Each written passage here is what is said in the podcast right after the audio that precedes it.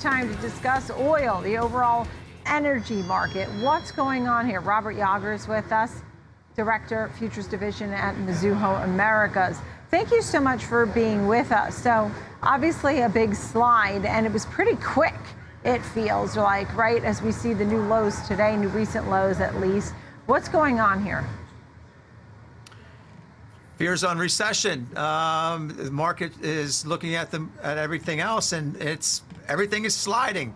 Crude oil is sliding, ag products are sliding, the metals are sliding. The Bloomberg Commodity Index is trading at pre-Russia war in Ukraine levels, and it's the recession. Potential recession is the big key word here.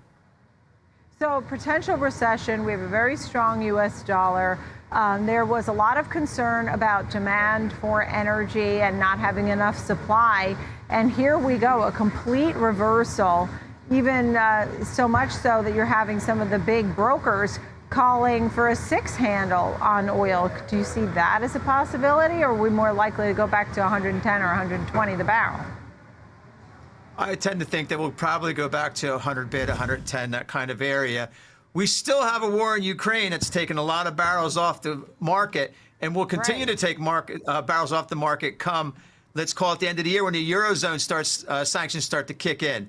The price curve is very bullish. The difference between the front month to the second month is at least $1 out through March versus April of 2023, which is a very bullish structure for energy. I mean, we had a big sell-off here. We had a bigger sell-off after the war started. We slid from $130 down to $92. We're sliding from $123 to $95 this time. It's crude oil. It's one of the most volatile financial instruments on the street. This is the way it works day in, day out, basically. I mean, yesterday was the third biggest down day ever for Brent, but volatility is the name of the game in the energy markets. And what's interesting is the energy shares came down along with it. We saw names like Halliburton and Marathon and Devon and all of those to the downside. I mean, Occidental Petroleum has gotten its own boost because of Berkshire Hathaway's investment. But the truth of the matter is that this commodity itself and the stocks have been beaten down. Does that mean it's over, or is there now, because to your point, we still have a war in Ukraine. You do see $100, $110 the barrel. So that could mean some good news for these energy stocks and dividend payers, right? No doubt about it. We've definitely squeezed some juice out of these names this week, end of last week. So they have, if you're gonna step into the space and we get a nice bounce, you can get them on the cheap. But you know, as strong as the fundamentals are, you do have that recession overhang that will tempt people to push the downside. So we have a really important storage report that's coming out tomorrow. We're going to find out several different things that are key to success or failure of the crude oil market here moving forward in the short term.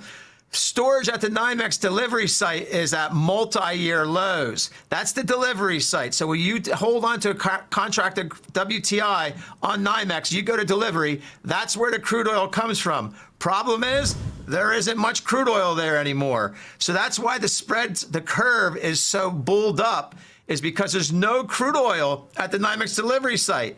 We're in danger of going below 20 million barrels at Cushing for the first time since like 2010, and gasoline is another issue. That was supersizing the upside as far as energy was concerned up to a couple weeks ago. Now all of a sudden we snapped an 11-week storage streak of draws, less crude oil, less gasoline in storage, and now we have a 2-week increase. I wouldn't cry demand destruction on gasoline yet, because the refineries are running at very, very high levels, and that generally means that they're just trying to meet demand. Plus the EIA, the Department of Energy's demand number, was up last week. But 2 weeks of storage builds in gasoline kind of makes you wonder. There's a little bit of crack in that. There's some cracks in that strong gasoline story that existed just 2-3 weeks ago, especially after Memorial Day weekend. Yeah, there was a lot of talk about the lack of reserves and at this point, you know, what happens next. I had to double check my numbers because in my mind, I was thinking a lot of these energy names didn't just get beaten down. And I was absolutely right because I just double checked to make sure before I said it. But these names are down over 30% in 1 month of trading. Marathon, Schlumberger, Halliburton, Devon. I just checked each one of them. 32%, 34%. I mean, that's a big move. And I guess, in your opinion, they very easily can go up 20 or 30% from these levels, right?